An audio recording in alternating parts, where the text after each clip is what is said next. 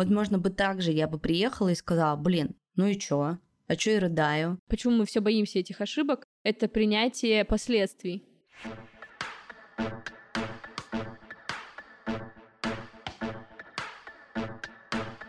Нормально же общались. Всем привет, меня зовут Оля Микитась, и это подкаст «Нормально же общались». Мой подкаст — это исследование себя и окружающего мира через разговоры с людьми, которые разделяют мои ценности.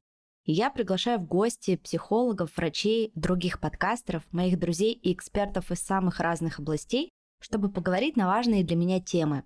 И сегодня я хочу поговорить про ошибки и поделиться своим опытом, как я с ними справляюсь. Но не только я, но и моя гостья. А в гостях у меня сегодня Саша Рудко, ведущая подкаста «Богема и маркетинг» и основательница студии подкастов «Богема». Саша, привет! Привет! Очень радостно у тебя тут оказаться. Мы с тобой, правда, нормально общаемся. Ну вот сегодня нормально и пообщаемся. Два человека, которые занимаются подкастами, но я думаю, что мы не будем о подкасты говорить, мы больше поговорим про личный свой опыт. И вообще мне пришла идея этой темы поговорить про ошибки, когда ко мне подошла моя старшая дочка, Аня, которая 10 лет. Я уже даже не помню, какой был контекст, но фраза была такой, что «Мам, ну ошибки же это нормально, и если ты в чем то ошибся, то ты можешь просто исправить эту ошибку, и не нужно из-за этого переживать». И я напоминаю моей дочке 10 лет, я такая стою, смотрю на нее и думаю, блин, какого же крутого, взрослого и осознанного человека я ращу. Для меня это было прям очень удивительно от нее услышать. И я такая, блин, классная тема, а ведь немногие взрослые вообще к такому приходят. Вот тебе сейчас э, сколько лет, Саш? Мне 26. О, господи, я как говорю эту цифру, у меня аж плохо становится. Да, но уже 26.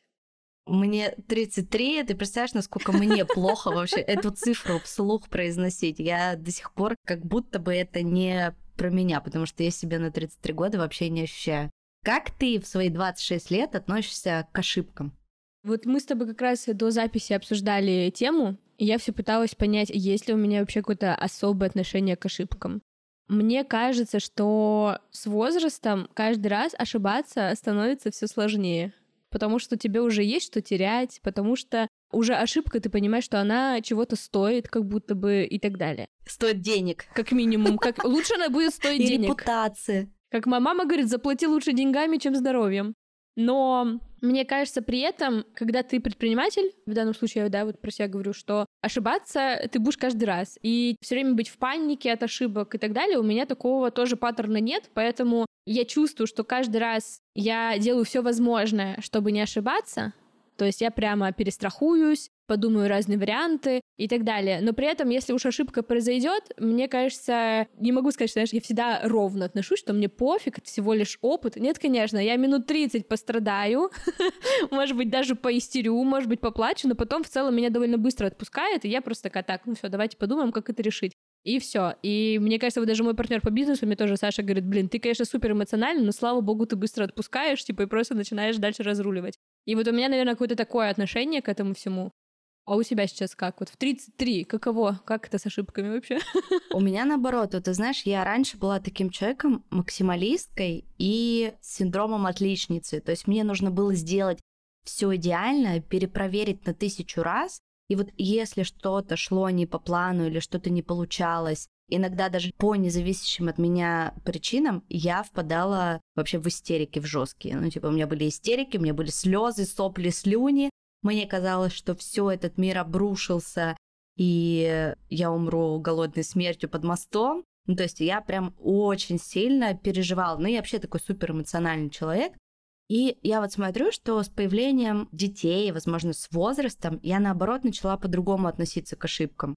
Возможно, потому что у меня просто этих ошибок было достаточно много, и знаешь, как у тебя приходит твой жизненный опыт, и ты вот бьешь, бьешь шишки, и потом уже мест под шишки не осталось, и ты такой, ну, как бы ок. Я пришла к этому состоянию после иммиграции, то есть когда переехала, у меня вообще как будто бы все обнулилось. Ну, типа, жизнь с чистого листа. И смысл переживать, типа, и так столько поводов для переживаний, для стресса, и вообще мы постоянно живем в это турбулентное время, когда сегодня так, а завтра вот так, что если я буду зацикливаться даже на каких-то мелких ошибках, а раньше я действительно это делала, то у меня просто крыша поедет, и я, говорится, не вывезу коляску, и я стала максимально спокойной. Может, это просто старость. Это мудрость. Может быть, не знаю, может быть мудрость, не знаю, но у меня в детстве была такая штука, и почему вот я тоже по-другому стала воспитывать своих детей, особенно вот старшую дочь, когда она пошла в школу, а меня за каждые там, плохие оценки, а чтобы ты понимала, четверка это была плохой оценкой. То есть я выслушивала как бы в свою сторону, что да ты плохо постаралась, да ты, видимо, отвлекалась, или ты не подготовилась. Ну, вот это вот, знаешь, все, что детям говорят обычно в школе. И это было не за двойку, и это было не за тройку, это было за четверку. И то есть, и мне всегда я себя чувствовала, что я как бы вот в таком состоянии нахожусь со всех сторон, как бы вот это вот такое жесткое напряжение. То есть, если я не сделаю идеально, то, ну, как бы все, всем пиздец придет. И когда у меня родились дети, и когда старшая дочка пошла в школу, возможно, из-за моей вот этой, знаешь, э, детской травмы, что я себя накрутила, я шла такая, да, пусть она учится, как учится. Ну, типа, пофиг, я даже уроки проверять не буду. И вот сейчас она в четвертом классе, и я, конечно, похавала с ней уже тут большую лопату, потому что вот это вот мое состояние, типа, мне без разницы, какие у тебя оценки, мне без разницы, как ты будешь справляться, Главное, чтобы меня в школу не вызывали, и я там, значит, за тебя не краснела, потому что, ну, мне просто не хочется ничего этого выслушивать. Она такая, да, да, да, все ок. И в итоге, как бы к четвертому классу мы пришли к тому, что ты сделала уроки-то вообще? «Э, ну, как бы, да, я сделала уроки, а может быть и не сделала. Ну, вот такое, знаешь. И мне кажется, я в этом плане как-то перегнула, но это уже про родительские больше ошибки. Понятно, у тебя детей нет, но, может быть, у тебя есть какая-то такая тоже школьная или история? Слушай, мне вообще кажется, вот э, ошибки в первую очередь, они всегда как будто вот э, про родителей и учителей, что как будто вот эта история про то, что ты можешь ошибаться, вообще имеешь на это право, это идет как будто бы оттуда, потому что тебя все время оценивают, а когда ты живешь в оценочной системе, ты стремишься быть ну, идеальным, отличником и так далее. Но мне, мне кажется, немножко повезло. Я очень сильно отличаюсь от своих родителей, потому что моя мама, вот у нее был ровно такой же синдром, как у тебя. Я прошла как раз историю с тем, что моя мама не понимала про мое такое халатное отношение. Ну, типа, я получила двойку или тройку, мне вообще было пофиг. Ну, немножко попереживала, но я такая думаю, ну, я подойду к учительнице, разберусь, как это исправить, там. Ну, короче, у меня это не воспринималось как, типа, что-то, что нерешаемо. А для моей мамы, которая просто круглая отличница была, и которая мало того, что круглая, она просто так любила учиться, ей так это нравилось, мы с ней как будто на двух разных полюсах были. И я помню, был период, когда мы жестко очень срались. Вот прям каждый божий день из-за моих оценок. И она просто как об стенку горох. То есть это не рабочая система была, когда ты просто кричишь и пытаешься достучаться до ребенка. И я со своей стороны такая думаю, ну, мама перебесится, и бог с ним. Но в итоге мы просто с ней это уже во взрослом возрасте обсуждали. Она просто так из-за этого переживала, и ее отпустила только в тот момент, когда она сходила к психологу. Вот. И такая, когда ты школу закончила. Не-не-не. Она сходила к психологу, когда мне, наверное, ну, типа, я была в классе пятом, наверное, или четвертом, или, или шестом, ну, короче, где-то вот такой диапазон. И она говорит, блин, у меня ребенок, ну, она же не тупая, почему вот ей пофиг, почему она вот это не делает, почему вот так не делает? И ей психолог сказал, да расслабьтесь, у вас семья хорошая, вы хорошая, ребенок тоже прекрасный, типа, ну, она сама разрулит, все окей. И так и было, так и было, я правда сама разрулила. То есть в целом, глобально я закончила хорошисткой. Но мне кажется, вся эта история про тройки, четверки и так далее, двойки, оно же тебя еще учит социализации в целом и решать сложные жизненные ситуации. То есть, условно, у меня один раз была двойка в четверти по информатике. Ничего, выжила. У меня еще своя студия подкастов. Все окей. Умею пользоваться макбуком, спасибо и айфоном. Да, ну то есть это как будто все настолько иногда переоценивается. Ну, то есть вот эти оценки в школе и вот это вот твое поведение еще, не дай бог, оценивают. В общем, это все полный бред. И круто, когда ребенок уже себя чувствует э, в этом комфортно. То есть ему пофиг, Вопрос всегда, мне кажется, в интересе, и ты делаешь э, что-то, да, не из-под палки, а потому что тебе что-то интересно. И делать уроки, правда, неинтересно. Что с этим делать? Блин, я вообще прям слушаю твою историю про дочь и думаю, блин, так себя узнаю, я тоже вообще кое-как уроки делала, и ничего, и в хорошего человека выросла. Вот как будто вот это должно быть, знаешь, типа во всей этой школьной истории ставить в первую очередь, чтобы человек-то хороший вырос, чтобы был, не знаю, подлянки не ставил, чтобы по головам не шел, да, ну и хотя, может быть, иногда и стоит. Ну тут тоже у всех свои э, ценности. Но мне кажется, как будто это в первую очередь важно, чем вот, э, вот эта невозможность получить двойку, потому что ты просто затупил. А в жизни ты будешь тупить еще кучу-кучу раз. Ну вот я так точно часто туплю, и поэтому, возможно, у меня и отношение к ошибкам все таки чуть полегче, Просто потому что я еще маме давала отпор какой-то, и мама потом успокоилась и от меня отстала, и она такая, да, все. И она сейчас, знаешь, тоже нет такого, что у меня там мама печется обо мне. Мне кажется, если бы у нее вот это вот не прошло, возможно, бы она такая, а вот ей сейчас там 26, как она там одна в Грузии, а как там у нее вот это вот что-то и так далее. И мне кажется, что вот тут мы с ней нашли такой какой-то баланс. Но, но тут хочу отметить, что я вообще фиг знает, какой я матерью буду. Тут я вообще не ручаюсь. Я тебе скажу, никто не знает. Вот буквально про детей мы вот недавно с мужем разговаривали как раз вот про оценки. У меня муж, он не родной папа для детей, для девочек, и он очень переживает. Ему хочется быть вот прям, знаешь, идеальным родителем и быть примером для них, и вложить в них все самое лучшее. И он очень переживает за них. И, конечно, за уроки в нашей семье отвечает он. Потому что я умнее потому что дочка учится в американской школе, а у него хороший английский. И он до такой степени переживает, что, мне кажется, у него даже глаз начинает дергаться. А я при этом, как бы если вот на нас двоих посмотреть, то есть он такой прям переживательный-переживательный, а я сижу в сторонке просто, смотрю на это со стороны своего десятилетнего опыта и пивко тихонечко попиваю, знаешь, так. Но я говорю, а что ты так переживаешь? Он такой, ну вот, там э, нас отчислят из школы, она будет плохо учиться, а кем она вырастет? Я такая, так, слушай, давай вот порефлексируем над этим вопросом, да, а кем вырастет ребенок? Моя задача как мамы, чтобы мои дети просто выросли счастливыми людьми. Все. И мне без разницы. Мне важно, чтобы они просто были счастливы. И сейчас моя роль как родителя дать им то, что я могу дать, образование, какие-то, знаешь, ориентиры, ценности привить правильные, и дать им очень много любви и очень много свободы такое пространство для них организовать, в котором им будет комфортно развиваться, в котором им будет не страшно нарисовать рисунок, к примеру, да, в желто-голубой гамме, например, и никто за ними не придет и не арестует их. Ну вот какие-то такие моменты. То есть мне хочется растить их в свободном мире. И без разницы, кем они вырастут. И я такая, ну окей, но вот придет Аня, которая будет 18 лет, вот через 8 лет уже, капец, моей дочери будет 18, жесть.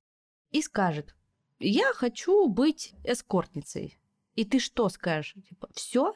Ты не моя дочь? Или что? Ты выросла каким-то плохим человеком? А чтобы быть эскортницей так плохо? Я говорю, а, наверное, я спрошу ее первым делом, Ань, слушай, а тебе вообще это нравится? Ты как бы кайфуешь от этого? Ты получаешь удовольствие? Ты счастлива? И она скажет, да, я вообще просто балдею своей работы, офигенная работа, класс, мне очень нравится. Путешествую по миру, много денег зарабатываю. Я скажу, супер, я отличный родитель, смотри, Тём, мы справились, мы все сделали круто. А если она придет и скажет, что она несчастлива и вообще все у нее в жизни плохо, и она ненавидит ни людей, ни себя, никого вокруг, и я такая уже, ну блин, видимо, что-то мы как-то не то что-то сделали.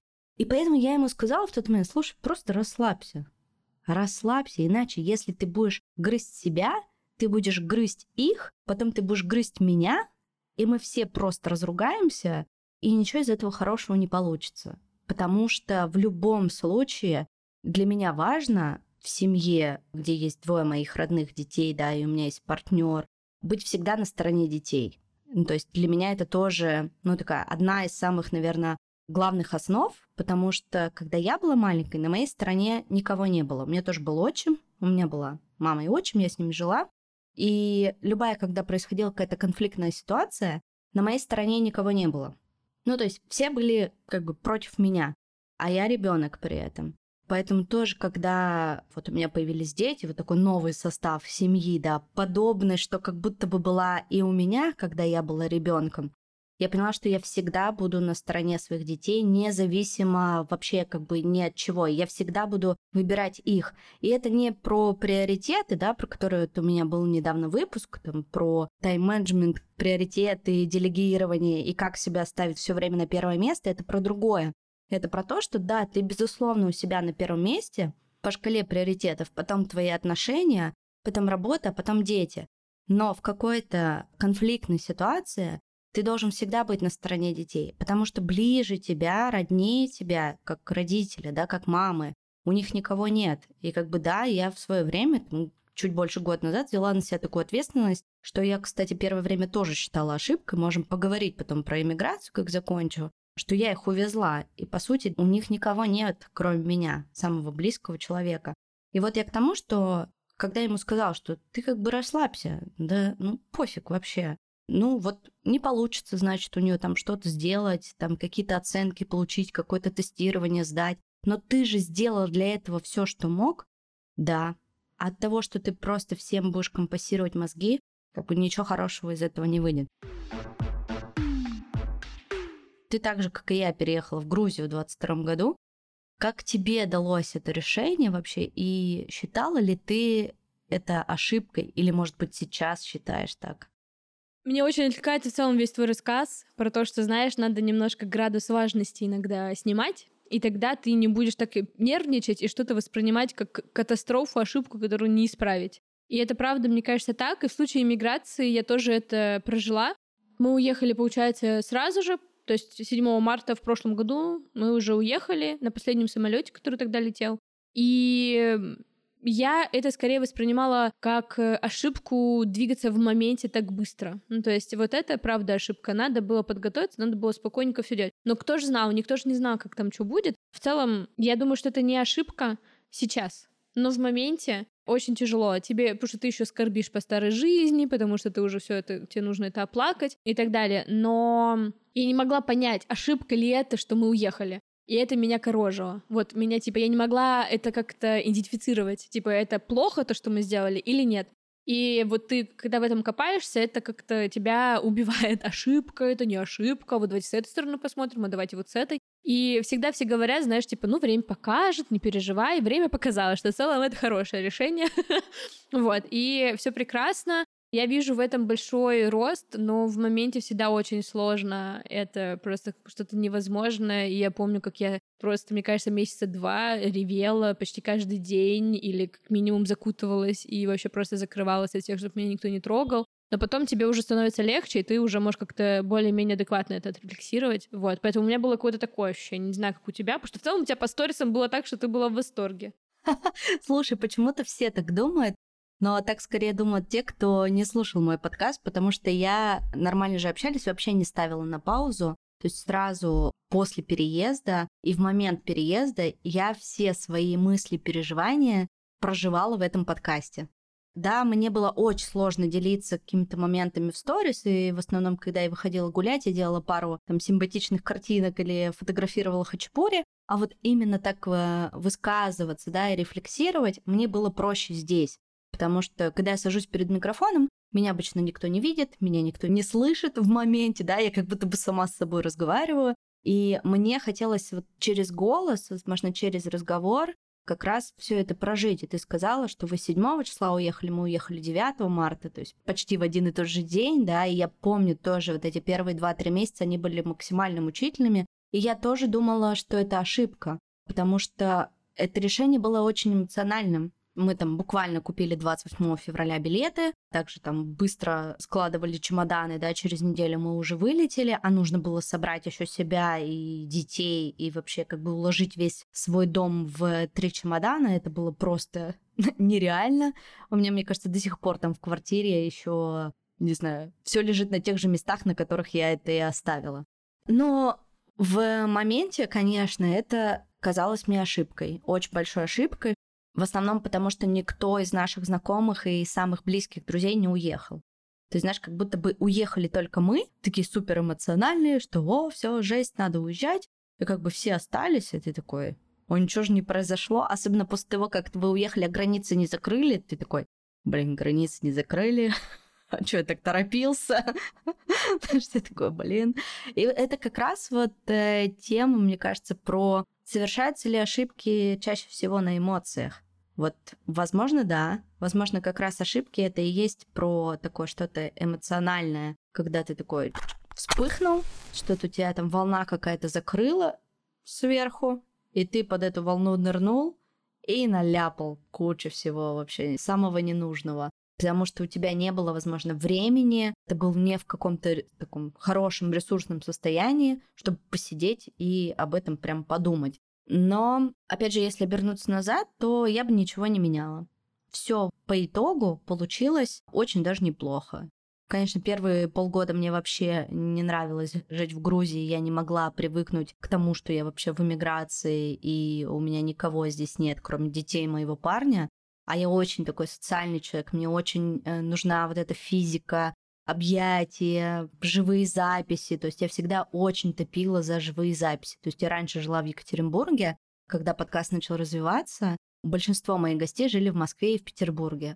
И я раз в месяц ездила в Москву, в Петербург, чтобы писать новые эпизоды. Потому что мне было прям важно вот это вот э, физическое ощущать. И, конечно, вот этого всего мне очень жестко не хватало по итогу в эмиграции. Тут просто, знаешь, также Оля сейчас записывается с Сашей, находясь в одном городе по удаленке.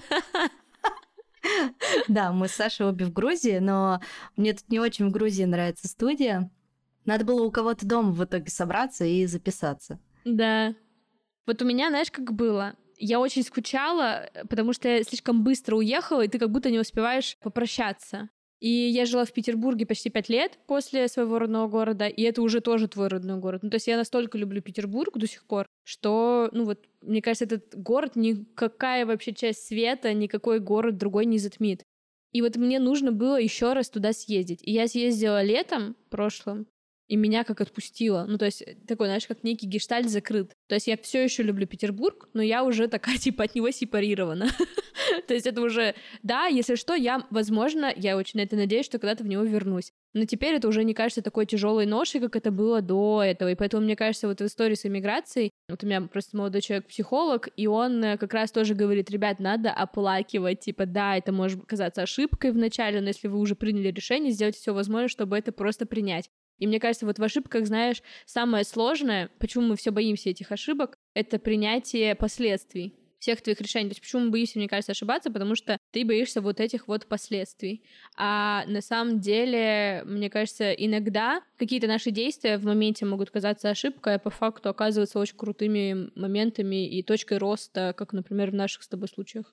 Да, кстати. Слушай, мне кажется, вообще у нас очень много общего. Мы обе обожаем подкасты, занимаемся подкастами и обожаем Петербург, потому что я же вообще всю жизнь прожила в Екатеринбурге, и моей самой большой любовью это был Петербург, и я всегда мечтала туда переехать. И вот как только у меня появилась такая возможность в конце 2021 года, я туда съездила в декабре, в январе 22 вернулась и начала собирать чемоданы и готовиться к переезду в Петербург. То есть я уже искала квартиры, мы уже там э, часть вещей уже начали перевозить на дачу. То есть я уже прям искала район, где мы будем жить. Я хотела жить на Чернышевской, конечно же, а, в районе метро Чернышевская. И мне понадобилось долго времени, чтобы это отрефлексировать, вот это все и отгоревать, потому что у меня, к сожалению, не было возможности туда съездить за этот год. Возможно, бы так же я бы приехала и сказала, блин, ну и чё? А чё и рыдаю? Меня прямо сейчас, особенно, знаешь, вот эта вот функция сохраненной сторис у тебя в архиве, когда ты случайно что-то такое, ну, что-то делать нечего, все тиктоки пересмотрены, надо зайти в свой архив посмотреть. И ты такой возвращаешься в 21 год или в начало 22-го, а я очень много проводила времени в Петербурге, меня начинает просто колошмать, я начинаю рыдать, страдать, короче, думаю, господи, да вся моя жизнь пошла под откос, на-на-на.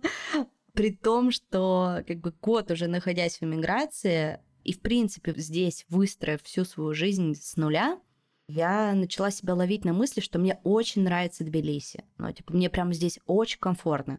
Но если вот не брать сегодняшний день, когда мы записываемся, там, 3 мая, просто там у нас ветер за окном 20 метров в секунду, дождь просто сумасшедший, и как бы мы обе с Сашей сидим в кофтах на запись в своих квартирах, потому что очень холодно. Если вот это не брать в расчет, то в целом Мне Тбилиси очень-очень сильно нравится, но, видимо, здесь правда такая штука, что у меня не закрыт вот этот вот гештальт. Гештальт, это реально, это вот история про гештальты. Я, конечно, сейчас не очень люблю гештальт-терапию, но я очень верю в то, что все, что вот это вот тебя тянется, и тебе кажется ошибкой, это значит, тебе просто надо вот это эмоционально от этого отойти, а решить это эмоционально можно, если ты напрямую там с кем-то встретишься, если это куда-то, да, с, с человеком что-то связано, или наконец-то что-то сделаешь. И вот в моем случае вот это вот прощание с Петербургом, оно было нужно. Я приехала туда на месяц, и я провела, во-первых, просто прекрасные три недели со своими друзьями. Я собрала все сливки ивентов, которые там были в этот момент. То есть я, правда, максимально, то есть мне был каждый день наполнен.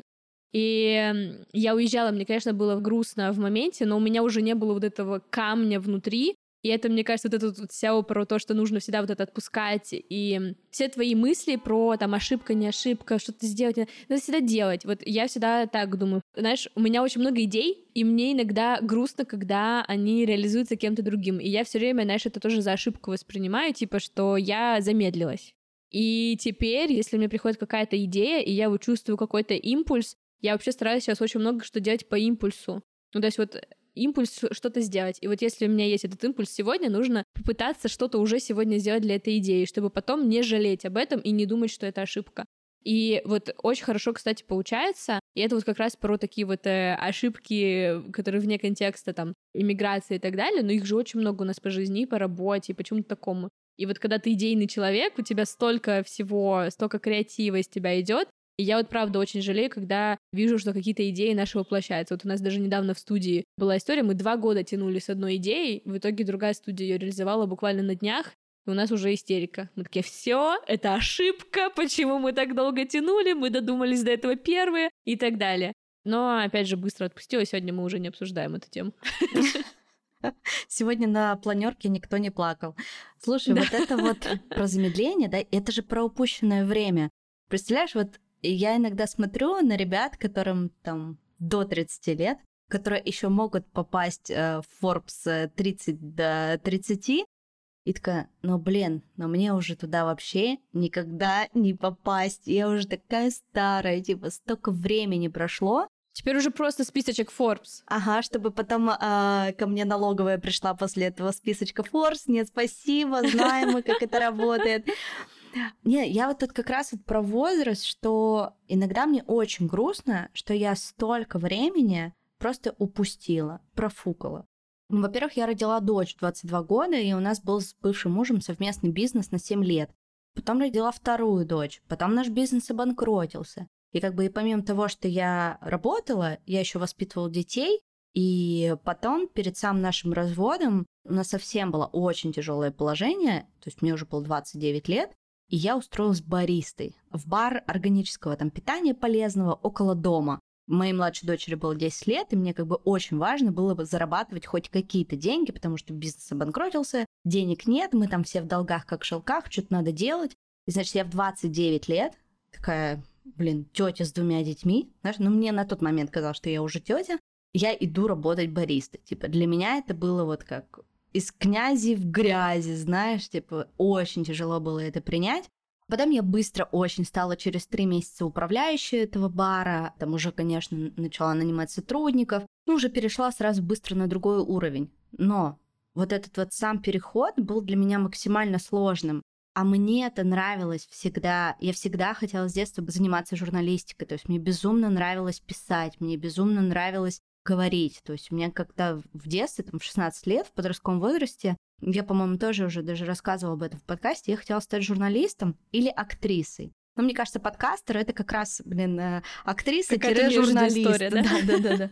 Вот. Но я стала кадастровым инженером. Ну, типа, что такое кадастровый инженер, который учится пять лет в горном университете? Ну, типа, это просто ад для творческого человека. Я ненавидела учебу, я почти на нее не ходила, я все курсовые заказывала. Я этим э, не горжусь, но это как раз к вопросу о том, что когда ты занимаешься не своим делом, или когда ты занимаешься чем-то по принуждению, это не приносит тебе никакого удовольствия, радости. И я этот диплом просто потом родителям, знаешь, так на стол кинула и сказала, вот, типа, заберите, как бы, и отстаньте от меня. Но там у меня уже отношения, дети и вот это вот все. Понимаешь, я пришла к тому, чем мне хочется заниматься, только в 30 лет, начав вот вести этот подкаст как хобби. То есть для меня это был просто такой, о, классное хобби, прикольно, буду говорить в микрофон со своими знакомыми. И потом это все вот как снежный ком закрутилось, и в итоге я же пришла в журналистику. Вот через такой тернистый путь, в 32 года, я с эмиграцией пришла в журналистику. И привели меня сюда тоже подкасты.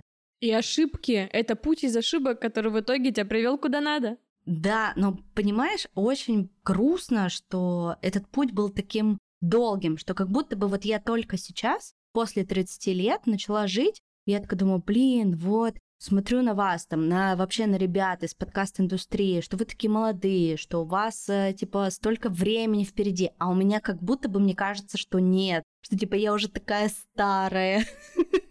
Реально, я иногда об этом думаю, такая думаю, капец, я столько времени упустила, при том, что я не выгляжу старой, я не чувствую себя старой. Очень даже прикольно, что у меня есть дети, что мне уже не нужно никакие, знаешь, вот свои маячки, да, закрывать, там, что-то куда-то бежать. То есть я всю свою работу делаю в кайфе, очень комфортно себя в этом ощущаю. И плюс у меня есть достаточно большой опыт, веду очень разные работы в течение как раз этих десяти лет, которые мне, как мне кажется, что я как будто бы их потеряла. То есть, понимаешь, мой мозг, мой разум говорит, да нет, как бы все круто, все классно, а вот эта какая-то эмоциональная часть говорит, ну нет, короче, ты все проебала.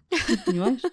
Слушай, мне кажется, это, знаешь, ошибки из разряда, когда ты стоишь в душе и начинаешь долго размышлять, и вот эти все мысли могут э, на тебя напасть. Они тоже на меня нападают. Условно, вот я до сих пор считаю ошибкой. Я, короче, вот делала тоже подкаст с 19 года, и у меня были плохие микрофоны.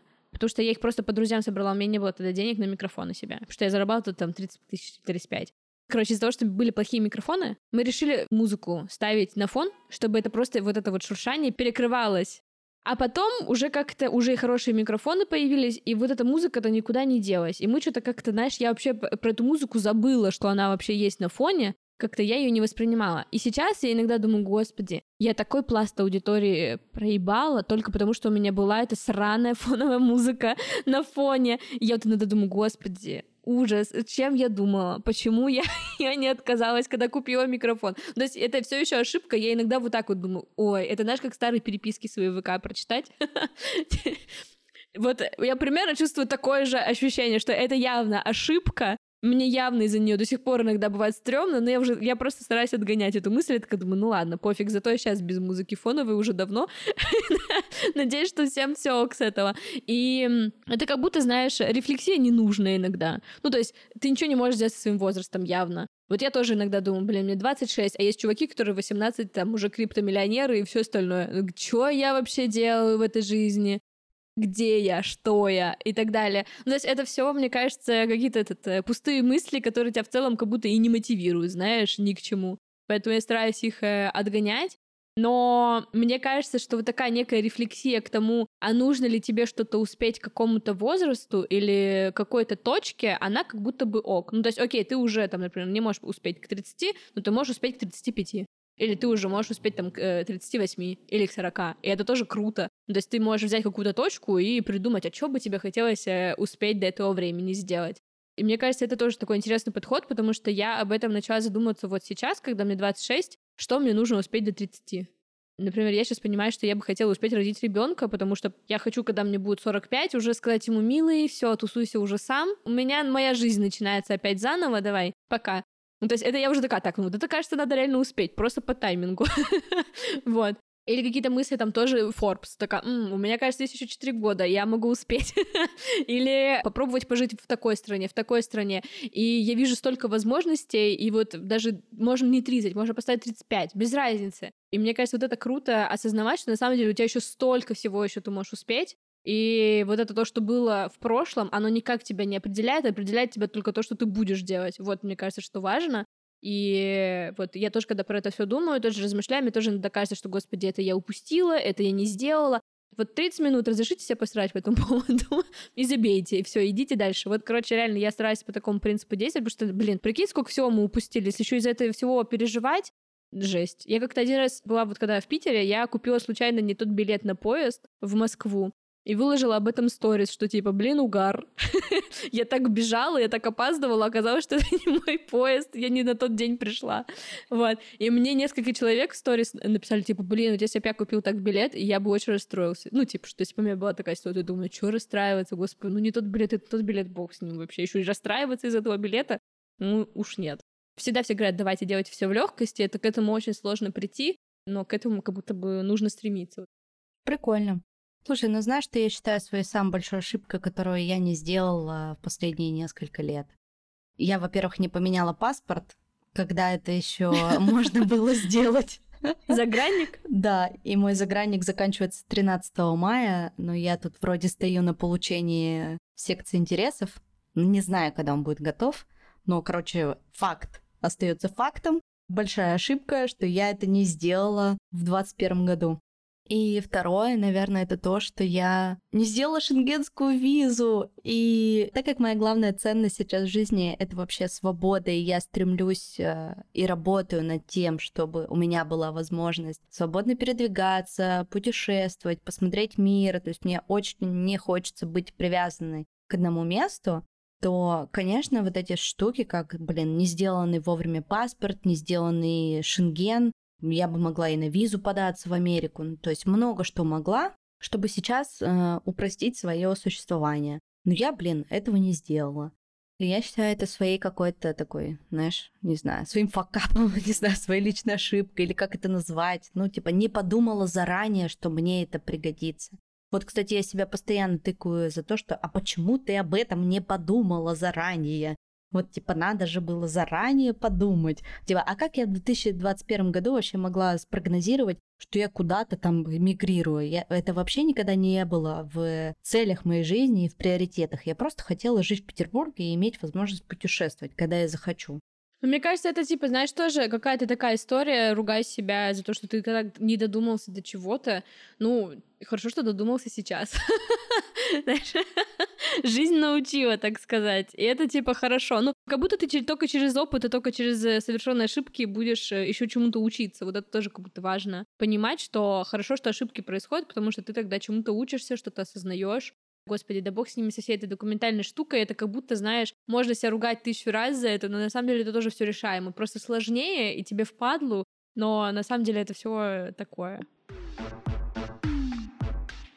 Хочу, чтобы ты рассказала про какой-нибудь свой самый жесткий факап, который случился в твоей жизни. Есть ли что-нибудь такое? Ты рассказывала недавно в сторис, что какой-то у вас прям жесткий факап произошел со свадьбой. Да, да, это такая типа ошибка, которую ты учишься тоже на практике. В общем, свадебный бюджет это оказывается не хихоньки да хахоньки. Это реально очень серьезная штука, которая растет как на дрожжах. То есть ты сначала считаешь одну смету, потом начинаешь пересчитывать, она увеличивается. И так как это наша первая свадьба, и я надеюсь, единственная. Надеюсь. Мы не попадем в статистику. Вот, ну, в общем, э, мне кажется, что вот эта вся история наша со сметой, она очень поучительная, поэтому, ребята, все, кто хочет свадьбу, слушайте. Мы посчитали сначала смету свадьбы в 650 тысяч. Короче, мы празднуем свадьбу в Турции, и это смета свадьбы в Турции. Но у нас еще есть э, роспись в Грузии. И тут у нас тоже все друзья уже сюда прилетают, и мы тут тоже хотели такую небольшую вечериночку сделать в честь этого. А сюда тоже, получается, нужно платье, нужно деньги на роспись, нужно деньги на вечериночку, и ты-ты-ты-ты-ты, ну вот так вот это все копится. И мы в голове такие думали, да там, наверное, не будет больше 100-150 тысяч, ну типа нормально, уложимся.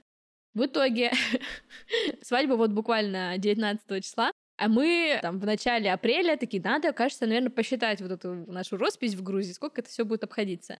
И мы начали все это считать и поняли, что нам нужно еще 350 тысяч. И мы такие, э, что? Что?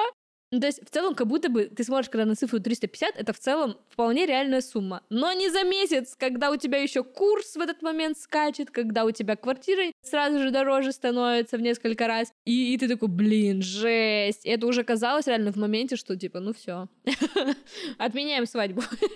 Никакой свадьбы, что это такое? И в итоге общая сумма свадьбы выходит в миллион. И я такая, господи, кто эти люди, которые празднуют свадьбу в миллион? Ребят, это я. я раньше думала, так моя свадьба никогда не будет стоить миллион, это же бред. Что это за дураки? Что это за богачи? Да, да, да. А оказалось, это просто среднестатистическая свадьба. Ну, короче, это в целом вот такой просто бизнес, который, в смысле, свадебный, вот он так строится. Это ок. Когда у тебя куча разных э, водных, которые все время могут обновляться и так далее. Особенно, если ты празднуешь в Турции или в Грузии, и у тебя еще смета зависит от твоего курса. Но это было тяжело, потому что я просто тревоженка и люблю, когда я уже, если все это придумала план, то очень удобно, когда все по нему идется. А тут все пошло не по плану, и нужно было немножко побыть в себе, чтобы это пережить и понять, как вообще зарабатывать новые деньги. Ну, как бы, чуть больше, чем нужно. Ну, как чуть? Ну, в два раза. Тут реально мы прям сели очень долго думали. В итоге все хорошо, все нормализовалось, но вот это ощущение, что ты проебался, оно как бы у меня до сих пор как бы присутствует, и я каждый раз, когда думаю, господи, моя смета моей свадьбы миллион, ну, то есть я как будто не могу это еще немножко осознать, потому что это уже что, ого, то есть это, знаешь, такая некая точка роста, и для меня это типа вау. То есть как будто вселенная, условно, я верю просто в знаки всяких вселенной и так далее. Мне кажется, у меня вселенная или кто угодно, судьба, как вы как угодно это называете, как будто она меня к этому подталкивала, и это то, на что я способна, оказывается, и это круто. Но в моменте, когда ты смотришь, что тебе нужно 350 за месяц, ты такой, жесть. Слушай, ну это, мне кажется, прикольное качество, и этому реально можно научиться. Что-то случилось, что-то произошло, посидеть, порефлексировать, потом собраться, включиться, все посчитать, ну там в зависимости от ситуации, да, или продумать, и дальше уже предпринимать какие-то действия. Потому что сидеть вот это вот мухрю, о, что мы будем делать, а как, а еще особенно искать какие-то самые легкие пути, мне кажется, это вообще, если честно, не очень ок, то есть лучше сразу все делать. Ну, типа, самый легкий путь, это, я считаю, пойти куда-нибудь в микрозаймы, взять микрозаймы и потратить его на недостающую сумму на свадьбу. Лучше, например, да, как сделала ты, подумать, как ты можешь это заработать. Примерно тем же самым занималась и я, когда я поняла, что мне нужно в конце этого месяца, да, мне уже нужно будет заплатить за следующий учебный год своей дочери. А это ну, достаточно большая для меня сумма, и мне нужно прям на нее накопить. То есть я не могу такая взяла за месяц, такая заработала. Нет, то есть это прям 3-4 месяца мне для этого нужно было. И я вот наконец-то это сделала пару дней назад. И я так расслабилась, и мне так хорошо стало, когда я поняла, что у меня есть сумма, чтобы заплатить за целый учебный год ребенку в школе, и мне не нужно грести по сусекам, да, ходить по каким-то микрозаймам, звонить родителям, просить в долг или еще что-то. Это очень классное чувство. И я когда это поняла, я такая, блин, я такая взрослая, я прям вообще да, да, ты реально в этот момент таким себя каким-то супер взрослым ощущаешь. Не каким-то таким, как бы, да, ты понимаешь, что ты взрослый уже, но это вот именно какие-то такие якори, такие какие-то значки, которые тебе показывают, что, блин, вообще-то реально я красава, я тут совсем справлюсь. Круто осознавать, что на самом деле мы очень много что можем, несмотря на какие-то ошибки, всегда все в голове, всегда все в мышлении. Я в это тоже очень сильно верю, что все идет из головы, и это же отношение к ошибкам, это тоже все в голове. И чем легче мы к всему относимся, тем проще, мне кажется, все к нам идет. Это такие какие-то истины, которые я сама к себе стараюсь повторять. И, конечно же, я в них не на сто процентов как бы прочувствовала, но это то, что, мне кажется, то, к чему хочется стремиться. И вот эта легкость, э, она меня очень привлекает, потому что чем проще ты ко всему относишься, во-первых, тем быстрее все это к тебе доходит, мне кажется, что это реально как-то так работает. А во-вторых, тебе легче жить становится намного, чем когда ты тревожный человек, который трясется над всем, боится ошибиться, тут боится что-то не так сделать, тут не то, и в итоге не живет как будто по-настоящему. Вот, и вот, короче, это то, к чему я иду. Надеюсь, что я когда-то к этому приду, к этому дзену. Считаешь ли ты, Саша, свои кудряшки ошибкой? Нет, не считаю. Я считаю, что я все сделала правильно, не то, что хотелось, получилось, но, как бы, как говорится, принимаем последствия и максимально их проживаем и смиряемся. Что делать теперь? Не знаю, мне очень нравятся твои кудряшки, ты красотка. Спасибо большое.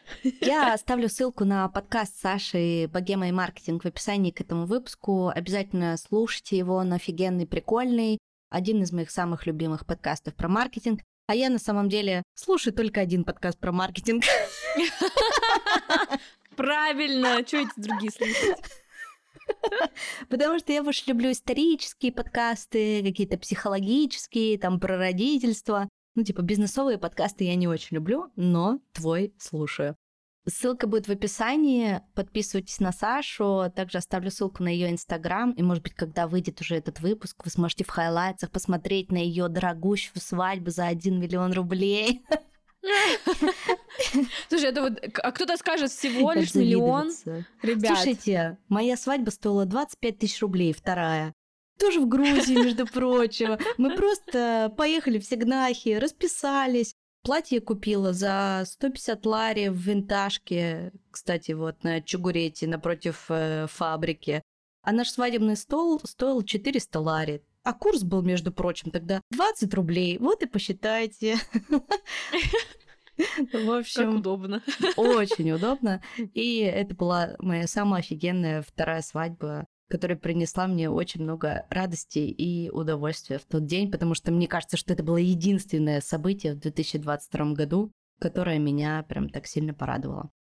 Спасибо тебе, Саша. Рад была с тобой провести этот час. Надеюсь, на наши слушатели для себя возьмут хоть что-нибудь полезное, хотя это и не было целью этого выпуска, но такие выпуски веселые, классные, позитивные тоже нужны. Не все же мне все время говорить с разными экспертами, психологами, психотерапевтами, гештальт-психологами и так далее о том, как нам за своей башкой разбираться. Можно иногда просто посмеяться. Спасибо, Саша. Всех обнимаем. Всем пока.